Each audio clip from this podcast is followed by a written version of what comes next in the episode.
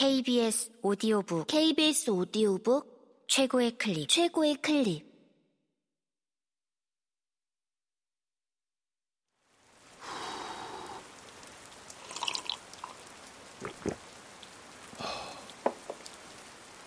KBS 오디오북.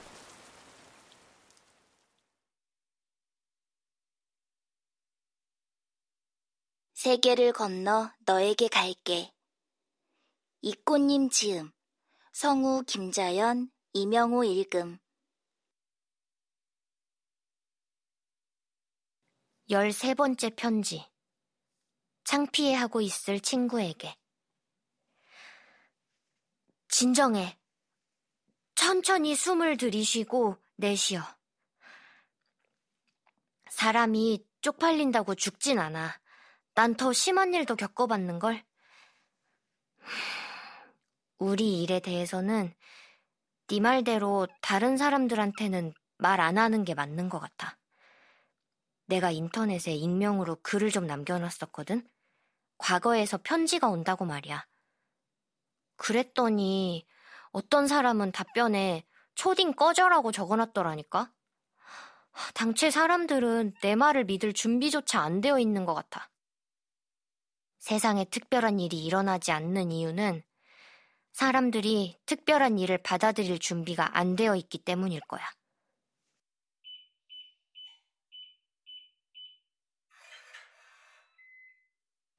네가 그랬지? 네 삶은 엉망진창이고 불행으로 가득하다고. 내가 봤을 때 너는 아주 행복한 삶을 살고 있어. 최소한 평범한 가족이라는 게 있잖아. 난 엄마가 없거든. 처음 내 편지 기억나? 우리 아빠는 나한테 관심이 없어. 아빤 그냥 내 옆에서 존재만 하는 거야. 너한테 가는 내 편지처럼 어쩌다 한 번씩 찾아오는 존재. 우리 아빠가 그래. 내 생일 한 번 챙겨준 적 없어. 파티는 커녕 케이크도 같이 안 먹어봤는걸? 아마 내 생일이 언제인지도 모를걸?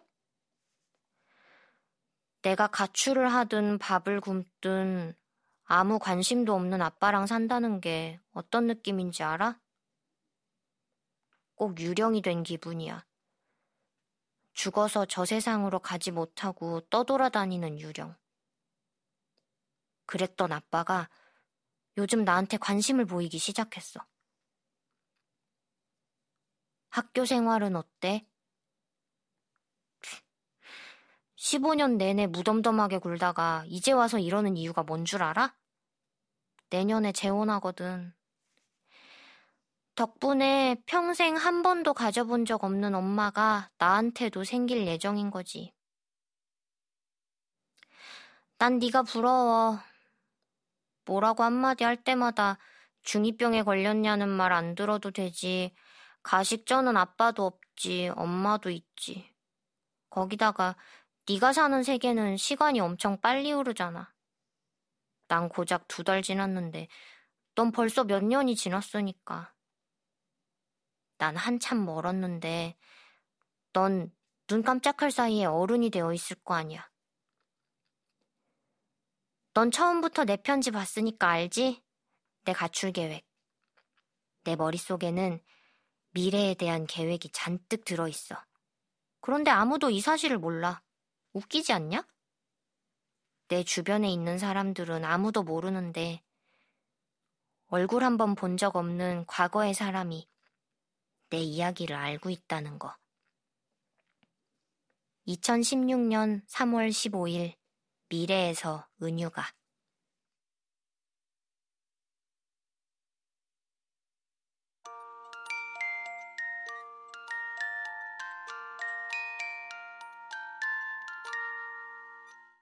열네 번째 편지. 엄청난 일을 해줄 동생에게. 너 정말로 가출할 생각이야? 너 설마 막 담배 피우고 그러는 거 아니지?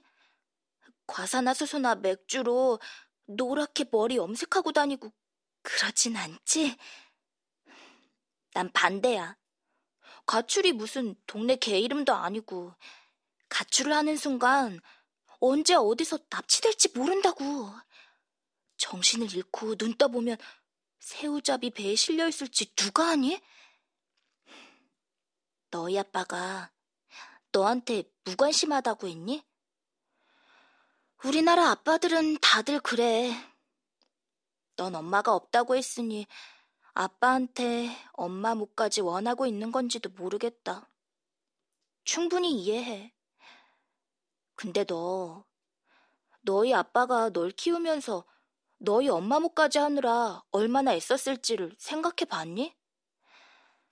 나는 네가 너희 아빠한테 엄마와 아빠 목 전부를 요구하기 전에 너부터 네 몫을 잘 해내고 있는지 돌아봐야 한다고 생각해.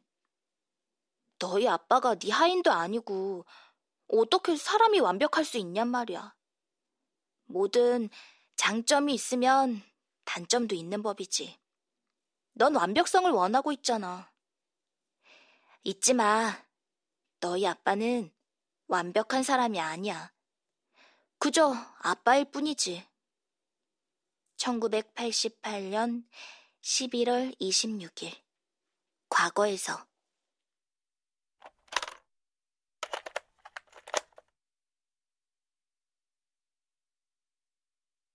17번째 편지.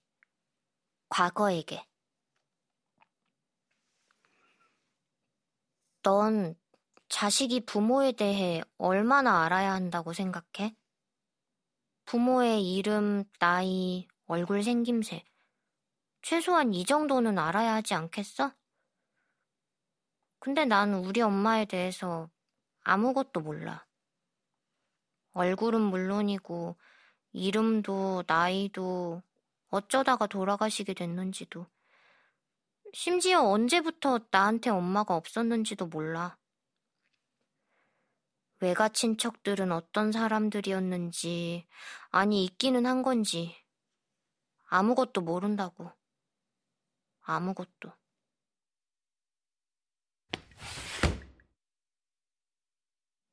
아빤 죽어도 나한테 엄마 이야기를 안 해줘. 도대체 왜 숨기는 걸까? 말할 수 없는 비밀이라도 있는 걸까? 우리 집에는 엄마 사진이 한 장도 없어. 아빠는 불타버렸다고 하는데 정말 불에 타서 없는 건지 날 속이기 위해서 하는 말인지 알 수도 없어. 정말 존재하긴 했던 사람인지 그런 거라면 왜 엄마를 안다는 사람은 한 명도 없는 건지 답답해 죽을 것 같아. 아빠가 숨기는 건 대체 뭘까? 그 문제를 풀려고 하면 할수록 혼자 이상한 생각들, 무서운 생각들, 엉망진창이 된 생각 속에서 살게 되더라. 난 아빠와 엄마 사이에 어떤 비밀이 있다고 확신해. 그게 아니고서야 나한테 이렇게까지 감출 필요는 없을 테니까.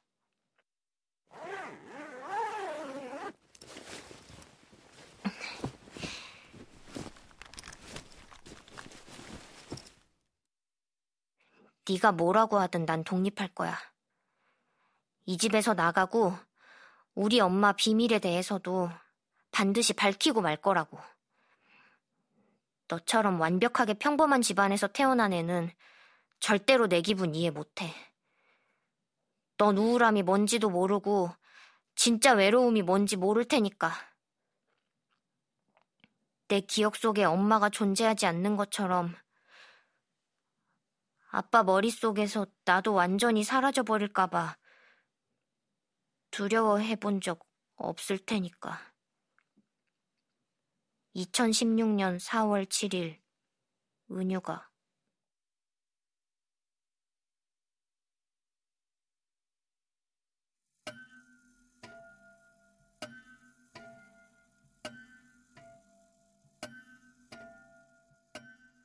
열여덟 번째 편지.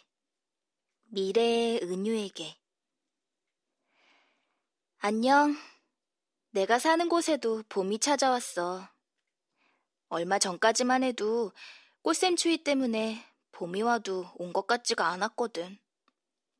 이놈의 겨울은 언제 가나 했는데 오늘은 눈이 부실 만큼 햇빛이 좋았어. 사람은 이상한 것 같아. 절대 적응하지 못할 것 같던 일들도 어느새 적응을 하고 살아가거든. 이젠 고등학교 생활도 익숙해져서 밤 11시에 집에 오는 일이 너무 당연하게 느껴져. 편지도 그래. 너한테 오는 편지가 벼락이 떨어진 것만큼 충격적이던 때도 있었는데 어느샌가 나도 모르게 네 편지를 당연하게 생각하고 있었나 봐. 그래서 네 편지에 답장 쓸 때 그냥 친구에게 답장을 보내듯 별 생각 없이 썼는지도 몰라. 내가 얼마나 무신경했는지 나조차 내가 원망스러울 정도야.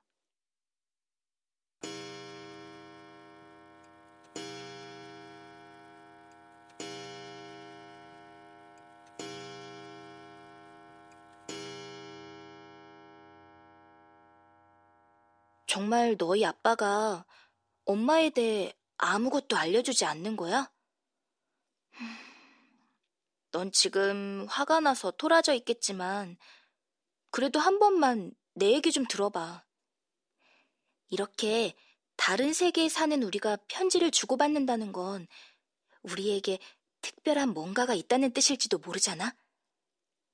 그런 의미에서 내가 널 조금 도와주는 건 어때? 나는 네 입장에서 과거에 살고 있잖아.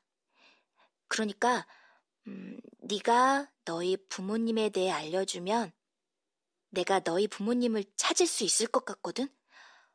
어, 잘 생각해 보니까 서로가 서로를 위해 할 수 있는 일이 무궁무진한 것 같아. 나는 과거 속 너희 부모님을 찾아서 너희 엄마의 비밀을 밝히고 넌 내 미래에 도움을 주고 어, 예를 들면 금맥이 터지는 데가 어디인지 알려준다든지, 드래곤볼이 어디에 떨어져 있는지 알려준다든지, 살아있는 용을 만나게 해준다든지, 아, 뭐, 그게 어렵다면, 그냥 편하게 학력고사 시험 문제를 알려주는 방법도 있어. 우리 집이 완벽하게 평범한 집이라고 했지? 평범하다는 말이랑 완벽하다는 말이 어울리는지 모르겠지만 네가 생각하는 평범한 집이 다정다감한 부모님의 가끔씩 싸우긴 하지만 정 많은 언니, 돈이 많지는 않지만 그럭저럭 먹고 살 만한 집. 뭐 그런 거라면 우리 집도 완벽하게 평범한 집이라고 할 수는 없어.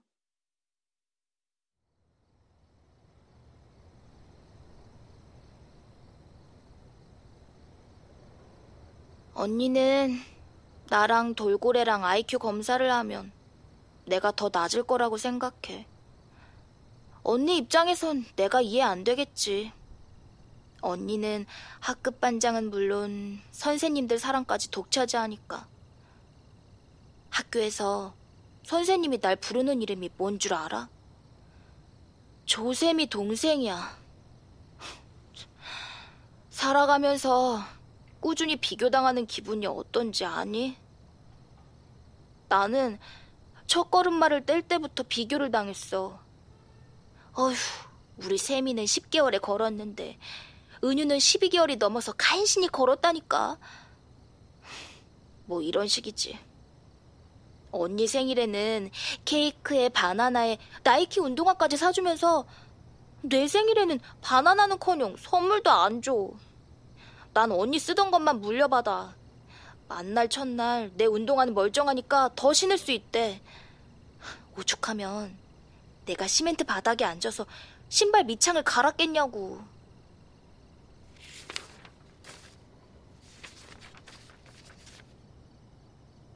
하여간 한마디로 정리하자면 나는 못생긴 데다 머리도 나쁘고 집도 가난해.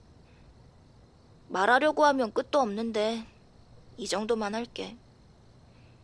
이 얘기를 듣고도 우리 가족이 부럽다면 너한테도 다른 가족이 있다는 사실을 알려주고 싶어. 바로 나. 내가 네 언니 해줄게.